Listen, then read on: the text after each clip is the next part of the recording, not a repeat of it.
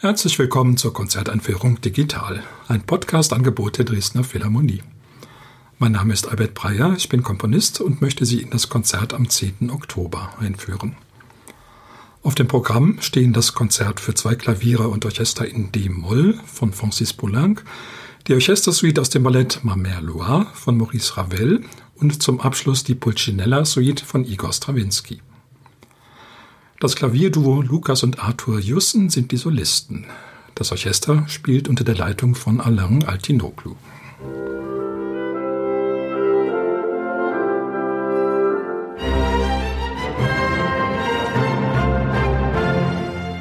Nicht nur die Dichter können Märchen erzählen, auch die Komponisten. Der Nachteil ist dabei, dass man natürlich in der Wortsprache immer genau weiß, worum es sich handelt. In der Tonsprache dagegen, da ist es eben doch immer auch unbestimmt. Selbst wenn das Stück, das ein Märchenstück sein soll, einen Titel hat, dann wird die Kenntnis der literarischen Vorlage doch eben vorausgesetzt. Das hat die Komponisten aber nicht davon abgehalten, solche Märchenstücke eben auch genuin musikalisch zu gestalten, dass man auch nicht jetzt jeden einzelnen Schritt unbedingt nachvollziehen muss in der Handlung, sondern sich auch ganz der Musik überlassen kann. Maurice Ravel hat das versucht in seiner Suite Ma Mère Loire meine Mutter Gans. Diese Mutter Gans tritt eben in diesem Falle als Geschichtenerzählerin auf. Ist ja auch eine ganz nette Vorstellung, sich so eine große weiße Gans vorzustellen, die in einem Schaukelstuhl sitzt und Geschichten erzählt. Die Märchenvorlagen, die Ravel verwendet hat, sind natürlich aus der französischen Literatur. Die haben einen etwas anderen Stellenwert als etwa Grimms Märchen in Deutschland, die sich eben als Volksmärchen ausgeben, obwohl die Brüder Grimm natürlich auch literarisch sehr stark eingegriffen haben. Immerhin haben sie versucht, diesen Volkston doch weitgehend beizubehalten wenn man will, auch erstmal zu erfinden. Es soll jedenfalls volkstümlich klingen. Bei Ravel ist es so, dass er sich eher an der Tradition der französischen Kunstmärchen orientiert hat. Diese Kunstmärchen sind von vornherein auch für ein anderes Publikum gedacht, für ein Publikum der höheren Stände, wo man dann auch literarische Feinheiten schätzen kann. Ravel hat ursprünglich nur ein einziges Märchen vertonen wollen, die berühmte Geschichte von der Schönen und dem Biest. Er hat es ursprünglich für Klavier vierhändig geschrieben, für die Kinder eines befreundeten Ehepaares. Die waren ganz begeistert davon, wie Ravel diese Umsetzung gelungen ist. Und Ravel hat sich dann bereden lassen, noch weitere Märchenstücke zu komponieren und zu einer Suite zusammenzufassen. Zunächst auch weiterhin für vierhändiges Klavier und dann als Orchesterstücke, wobei man sagen muss, dass Ravel das bei sehr vielen seiner Klavierstücke gemacht hat, nachträglich Orchesterfassungen herzustellen.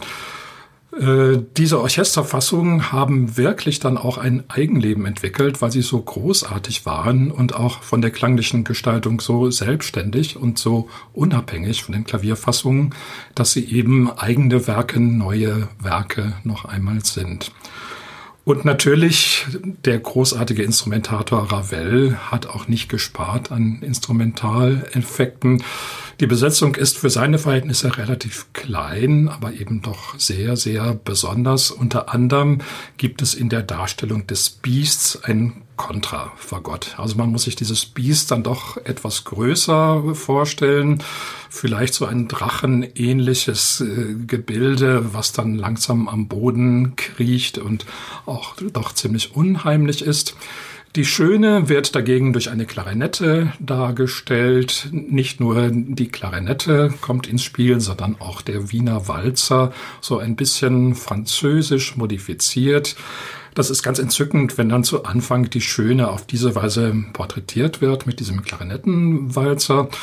Das Biest, das stört zunächst einmal. Das Kontrafagott, das macht Töne, die fast ein bisschen unanständig klingen und hat auch so chromatische kleine Passagen, die auch so in Richtung nun ja nicht geheuer gehen.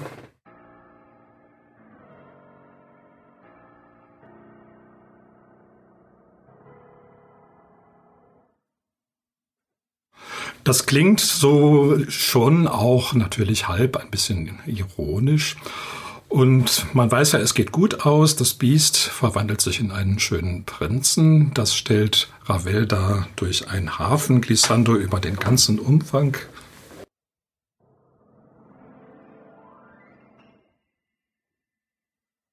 Ganz oben verwandelt sich dann das Biest, also das Konterfagott, in eine Sologeige.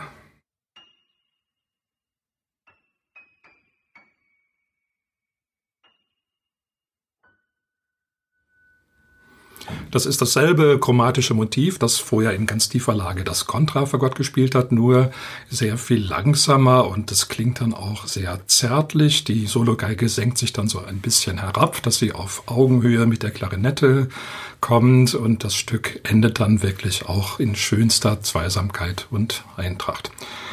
Das erste Stück der Suite ist die Pavane der schlafenden Prinzessin im Wald, eins der kürzesten Stücke überhaupt. Nun, die Prinzessin schläft auch einfach nur, da gibt's jetzt nicht viel zu erzählen. Es ist, wenn man will, mehr ein Gemälde als eine dramatische Handlung. Darauf kommt die Geschichte vom Däumling. Das ist im Französischen eher eine Hänsel- und Gretel-Geschichte. Der Däumling wandert durch den Wald und streut die Brotkrumen aus, um den Weg zurückzufinden. Und die werden dann bei Hänsel und Gretel natürlich von den Vögeln gefressen. Es wird nicht die ganze Geschichte erzählt, sondern man hört einfach nur den Däumling, wie er durch den Wald ängstlich vorsichtig schleicht und dann hört man auch die Vögel. Da hat Ravel ganz wunderbares Vogelgezwitscher in den hohen Geigen gemacht. Dann kommt ein Stück, was eine Chinoiserie ist, Les Ronette, La Princesse de Pagode. Les Ronette heißt auf Deutsch die kleine hässliche. Äh, nun, diese Prinzessin ist zwar vielleicht klein und hässlich, aber sie hat immerhin einen gewaltigen Hofstaat und dieser Hofstaat macht eine Musik, die so klingt, wie man sich damals eben chinesische Musik vorgestellt hat, nämlich pentatonisch.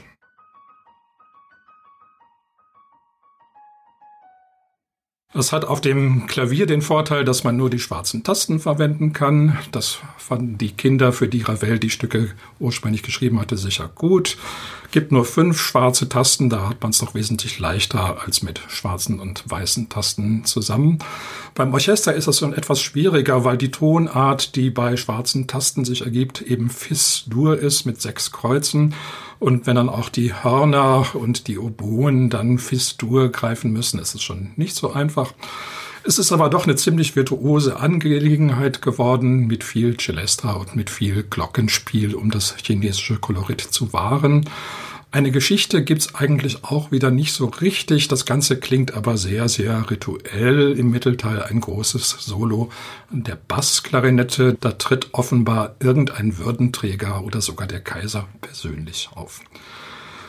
Dann kommt die berühmte Geschichte von der Schönen und dem Biest, die ich schon erwähnt hatte. Den Schluss bildet dann der Feenpalast. Wieder eigentlich ein Stück ohne Geschichte, wo nur die Atmosphäre eines prachtvollen Königsschlosses evoziert wird, wie man sich eben im Märchen das so vorstellt, auch mit ganz großartigem orchestralen Glanz.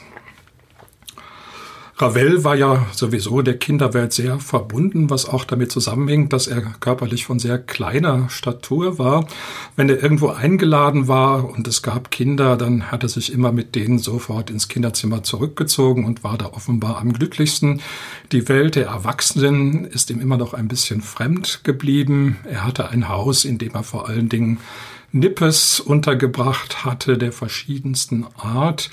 Trotzdem ist seine Musik jetzt, wenn man will, dann doch nicht Kindermusik für Kinder, sondern ähnlich wie bei Schumann sehr nostalgische Musik, eben ein Rückblick auf diese verlorene Kinderwelt, die dann ganz liebevoll heraufbeschworen wird. Immerhin machen die Stücke auch Kindern Freude, den Erwachsenen allerdings mindestens ebenso, weil man dann doch auch eine etwas so bittersüße Empfindung hat, wenn man diese Musik hört von dieser verlorenen Welt, die bei Ravel ganz prachtvoll dann wieder erweckt wird. Ein anderer Komponist, der sich manchmal in die Nähe der Kinderwelt begeben hat, näher hin in die Nähe der Puppenwelt, ist Igor Strawinski. Nicht nur in seinem berühmten Ballett Petruschka, sondern auch in dem ein paar Jahre später entstandenen Ballett Pulcinella, was eine ganz andere Sache ist. Petruschka war ja eine Geschichte, die fest verwurzelt war im russischen Bauernleben. Pulcinella bezieht sich auf die italienische Commedia dell'arte, also eine schon sehr, sehr alte, sehr künstliche Puppenwelt. Dementsprechend sind die Puppen Petruschka und Pulcinella auch sehr unterschiedlich. Petruschka eben die Jahrmarktspuppe, Pulcinella eine Puppe, die schon ein ganzes Geflecht von Beziehungen mit sich bringt, nämlich natürlich die ganzen anderen Figuren der Commedia dell'arte. Strawinski hat daraus ein Ballett gemacht, aber das wird nicht mehr sehr oft gespielt, weil die Handlung eben auch eher nebensächlich ist. Was sich gehalten hat, ist vor allen Dingen die Suite aus diesem Ballett, beziehungsweise man muss sogar sagen mehrere Suiten für verschiedene Besetzungen. Die Idee, die dahinter stand, ist der Ursprung dessen gewesen, was man dann später als Neoklassizismus bezeichnet hat. Das heißt, man macht Musik über Musik. Die Vorlagen, die Stravinsky verwendet hat, stammten, so nahm man das damals an, von Giovanni Battista Pergolesi, einem sehr jung verstorbenen Komponisten der ersten Hälfte des 18. Jahrhunderts, der das entwickelt hat, was man dann später als empfindsamen Stil kannte, wenn man so will, ein Avantgardist in seiner Zeit, der Musik geschrieben hat, die unmittelbar ans Herz geht, der diese ganze barocke Steifheit und Gelehrtheit hinter sich gelassen hatte. Nun war Stravinsky zuerst nicht übermäßig begeistert von der Musik Pergolesis. Die schien ihm doch so ein bisschen zu simpel zu sein und ein bisschen zu sehr auf melodische Eingängigkeit bedacht. Aber Irgendwann fing er dann Feuer und fing an, diese Stücke in seiner Art zu bearbeiten. Und das hieß zunächst mal, es kommt eine ganze Menge an Dissonanzen dazu. Und dann griff er auch durchaus ein in die formale Anlage dieser Stücke. Das ist so ein bisschen wie die zeitgleichen Experimente von Pablo Picasso, der, wenn er ein Gesicht malte, dann eben die Augen sozusagen ausschnitt und an anderer Stelle wieder einsetzte oder manchmal mehrere Nasen machte. Gesichter, die eben durchaus als Gesichter noch zu erkennen sind, aber wo alles Mögliche schief ist oder doppelt und nicht richtig stimmt, so wie auseinandergeschnitten und falsch wieder zusammengesetzt. So etwas Ähnliches macht Stravinsky in dieser Pulcinella-Suite, wobei der Gewinn hauptsächlich einer an Energie ist. Es ist doch so, wenn man so klassische Stücke aus dem 18. Jahrhundert hört, man glaubt ungefähr zu wissen, wie der Hase läuft. So der harmonische Fortgang ist relativ unerbittlich und logisch. Man weiß immer eigentlich schon ein paar Takte im Voraus, wie es weitergehen wird. Dagegen wollte Stravinsky angehen. Er war ja ein sehr dramatisches Talent und seine ersten Ballette sind ja auch hochdramatisch. Und diese Art von Dramatik, die verlagert sich jetzt sozusagen in die musikalische Technik. Dadurch, dass es ständig Überraschungen gibt, dass ständig Klänge kommen, die man dann gar nicht erwarten konnte.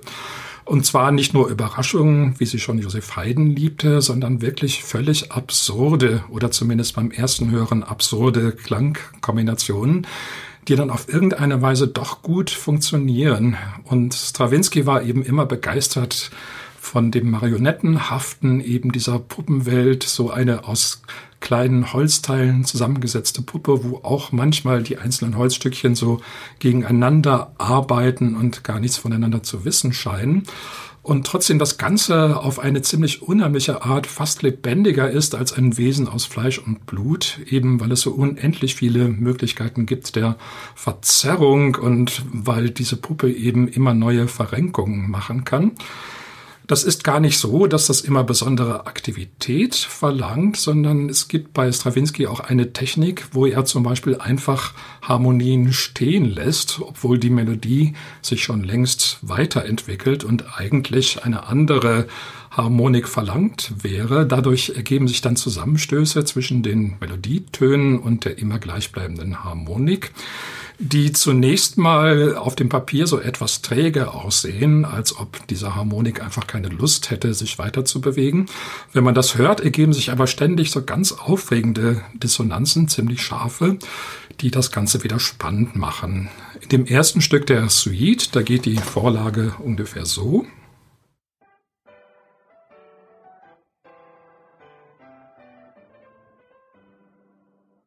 Alles schön logisch und klingt auch wirklich nach 18. Jahrhundert und Stravinsky lässt nun einfach da ein paar Noten stehen und spielt das Ganze ein bisschen lauter.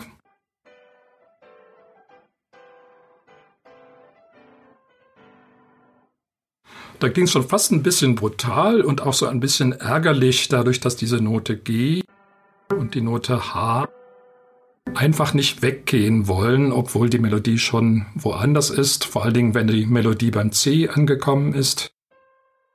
Dann gibt es hier einen richtigen Zusammenstoß.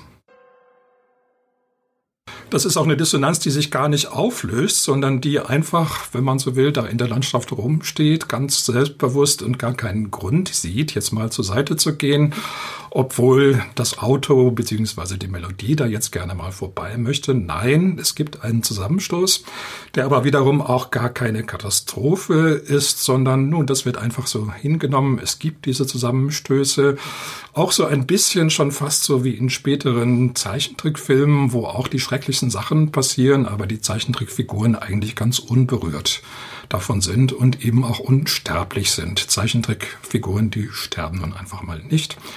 Ein bisschen war das vielleicht auch die höhere philosophische Intention dabei. Diese klassische Musik, die als Vorlage diente, die ist eben einfach nicht umzubringen. Mit der kann man machen, äh, was man will und sie bleibt trotzdem zwar nicht intakt, aber funktionsfähig und wirkt eben vielleicht sogar noch spannender, noch lebendiger als im Original.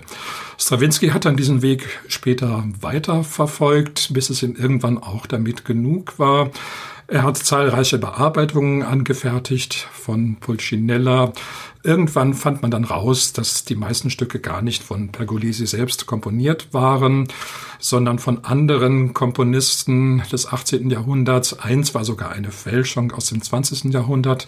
Das hängt damit zusammen, dass der Name Pergolesi nicht zuletzt durch dessen frühen Tod schon sehr bald einen sehr großen Nimbus hatte, eine ganz starke Aura und Komponisten, die nicht so begabt und nicht so berühmt waren, dann sich größere Chancen ausrechneten, wenn sie das Ganze einfach unter dem Namen Pergolesi veröffentlichen beziehungsweise dass die Leute, die die Musik tradierten, dann eben, wenn es nicht ganz klar war, einfach Pergolesi oben drüber schrieben. Auf diese Weise hat man ein riesiges Pergolesi-Övre, wo sich die Gelehrten bis heute noch streiten, was davon echt ist und was nicht. Das ist aber eigentlich alles völlig egal, wenn man die Stravinsky-Musik hört. Man merkt immer, da ist das 18. Jahrhundert im Hintergrund. Man merkt auch immer, Stravinsky hat das aufgeputzt auf eine Weise, die eben völlig frühes 20. Jahrhundert ist. Und das ist auch heute noch spannend. Der dritte Komponist im Bunde des Konzerts ist Francis Poulenc. Der hatte schon zu Lebzeiten den Ruf, so eine merkwürdige Mischung zu sein zwischen, nun ja, etwas Halbseiden, etwas lausejungenhaft, etwas infantil und auf der anderen Seite so eine Art Mönch. Er hat es auch selber mal so ausgedrückt. Das war lange Zeit ein Problem weniger für die Zuhörer als für die offizielle Musikwissenschaft und die offiziellen Theoretiker und auch Journalisten, die einfach nicht wussten, was machen wir mit dem der kann ja offenbar ganz gut äh, komponieren, aber dann kommen in seinen Stücken immer wieder plötzlich so triviale Melodien einfach vor, wo kein seriöser Komponist jemals nur dran denken würde, sowas in seine Werke aufzunehmen. Dieser Poulenc, der tut das einfach, als ob nichts wäre und verlangt sogar noch, dass man das gut findet. Nicht nur das, seine Werke sind im Allgemeinen ein unglaublicher stilistischer Mischmasch. Da gibt es natürlich auch seriöse Passagen, auch Anklänge an die Zeitgenossen, an Ravel, an Stravinsky, an Satie, an Debussy. Die ganze französische Musik kommt vor, aber nicht nur die, auch Bach kommt vor. Und es ist so eine Mischung, von der man so beim ersten Mal gar nicht weiß, ob das jetzt überhaupt verdaulich ist, äh, was man da hört. Das ist eins der Beispiele, die es manchmal gibt, auch in der Musik, dass es Werke gibt, die eigentlich beim Publikum besser ankommen als bei der Kritik. Und die Kritik schreibt das dann in der Regel in Grund und Boden und sagt, das sind also völlig belanglose, irgendwie zusammengestoppelte Stücke, das Publikum sagt dagegen, okay, wir lieben das aber. Die Kritik fängt dann an, dem Publikum Vorschriften zu machen. Nein, nein, ihr dürft das nicht lieben. Das ist jetzt nicht der wahre Weg. Ihr müsst das alles genauso schrecklich finden wie wir, diesen Mischmasch. Das Publikum sagt, nö, ist uns eigentlich egal. Also wir lieben das trotzdem und wir wollen schließlich jetzt keine Kritiken lesen, sondern die Musik hören. Im Fall von Francis Poulenc hat das großartig funktioniert. Es ist eigentlich ein Komponist, der sich gegen die Kritik durchgesetzt hat und seine Beliebtheitskurve ist nach wie vor am Wachsen. Er ist 1963 gestorben in einer Zeit, wo das musikalische Umfeld schon ganz anders war, wo es die serielle Musik gab, wo die Komponisten neuer Musik ganz, ganz ernst waren, sehr, sehr theoretisch belastet. Poulenc hat einfach weiterhin seine schönen Stücke geschrieben mit den wunderbaren Melodien, wobei durchaus nicht an ihm vorbeiging, was da sonst noch passierte. Er war zum Beispiel ein großer Anhänger der Musik von Anton Webern, die natürlich ganz anders gestrickt ist, sehr, sehr strenge Zwölftonmusik. Das ging so weit, dass Poulenc dann durchaus auch mal eine Zwölftonreihe verwendete in einem seiner Stücke, aber eben überhaupt nicht dogmatisch sondern nun, das hat er eingelassen in seine Musik wie viele andere Sachen auch, aber er hielt es nicht für den einzig wahren Weg. Äh, vielleicht hängt das damit zusammen, dass Poulenc sehr, sehr katholisch war, beziehungsweise dann geworden ist in den 30er Jahren durch so eine Art Erweckungserlebnis. Und der Katholizismus ist ja die, zumindest verstehen sie sich selbst so, die Universalreligion, die umfassende Religion. Katholisch heißt ja allgemein. Und offenbar hat Poulenc sich etwas Ähnliches für die Musik vorgestellt. Er hat auch zahlreiche geistliche Werke überwiegend auf lateinische Texte geschrieben aus der katholischen Tradition, die eben auch genau diese stilistische Vielfalt zeigen, dieses katholische, wo die ganze Welt eben Platz hat. Das Konzert für zwei Klaviere und Orchester hat Poulenc als den Abschluss seiner Jugendphase bezeichnet. Es ist 1932 komponiert, als er 33 Jahre alt war. Es ist aber doch dann schon ein sehr reifes, ein sehr ausgewachsenes Stück, hält sich äußerlich an die gewöhnliche Konzertform mit drei Sätzen schnell, langsam, schnell. Es zieht so ein bisschen die Summe von den Experimenten, die Poulenc bis dahin gemacht hatte. Es kommt aber auch einiges Neue dazu. Poulenc hatte kurz vorher in Paris Gamelan-Musik gehört, also die indonesische traditionelle Musik, hauptsächlich auf Schlaginstrumenten, allerdings gestimmten, Marimbas und, und ähnliche Instrumente. Und das hatte ihn sehr begeistert. Und da finden sich Anklänge auch in diesem Konzert. Das klingt nicht direkt exotisch, aber doch so, dass man merkt, so ein leichter, fremdartiger Hauch liegt darüber, der gleichzeitig so etwas Weltstädtisches hat. Poulenc war ja Pariser wirklich durch und durch bis auf die Knochen und ich glaube, man versteht seine Musik auch gut, wenn man einmal Paris richtig in sich aufgenommen hat. Äh, dieses Konzert ist erfolgreich geworden, unter anderem deswegen, weil das Repertoire von Konzerten für zwei Klaviere eben gar nicht besonders groß ist. Es gibt ein Konzert von Mozart für die Besetzung, zwei von Mendelssohn, allerdings beides Jugendwerke, sonst ist da nicht so furchtbar viel. Es wird nach wie vor sehr gern gespielt. Der zweite Satz ist dann auch wirklich eine Hommage an Mozart, wo Poulenc dann auch diesen großen Meister mit in seine Musik einbezieht. Bei Mozart gibt es so einen ganz bestimmten Typ von Melodie, normalerweise in langsamen Sätzen, der eigentlich aus Tonwiederholungen besteht, mit einer schönen Harmonie darunter.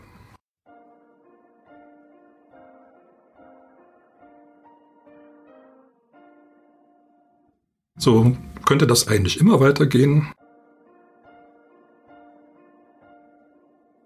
Dieser Melodieton, der schwebt eben derartig schön über der Dur-Harmonie, dass man davon gar nicht genug kriegen kann. Diese Technik hat Poulenc aufgenommen in seinem zweiten Satz, der wirklich, zumindest zu Anfang, sehr nach Mozart klingt und genau das tut, nämlich solche ruhigen Tonwiederholungen bringt über schönen Dur-Harmonien. Allerdings bei Poulenc, dazu ist er dann doch zu sehr der quicklebendige Franzose, da bleibt es nicht dabei, da geht es dann auch ziemlich bald in andere Regionen. Zum Schluss kommt der Mozart aber wieder.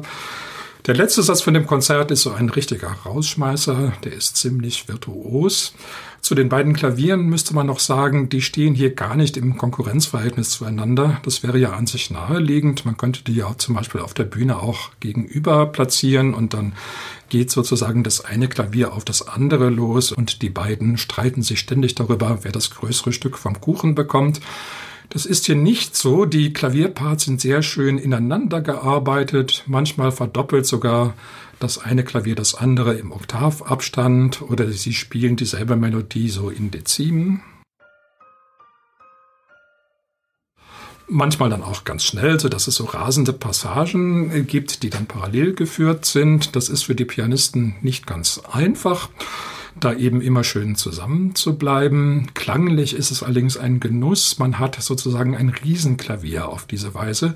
Es klingt gar nicht so sehr wie zwei Klaviere, sondern wie ein ganz gewaltiges Klavier, was eben noch viel mehr Möglichkeiten hat, äh, als wenn nur ein Pianist da säße.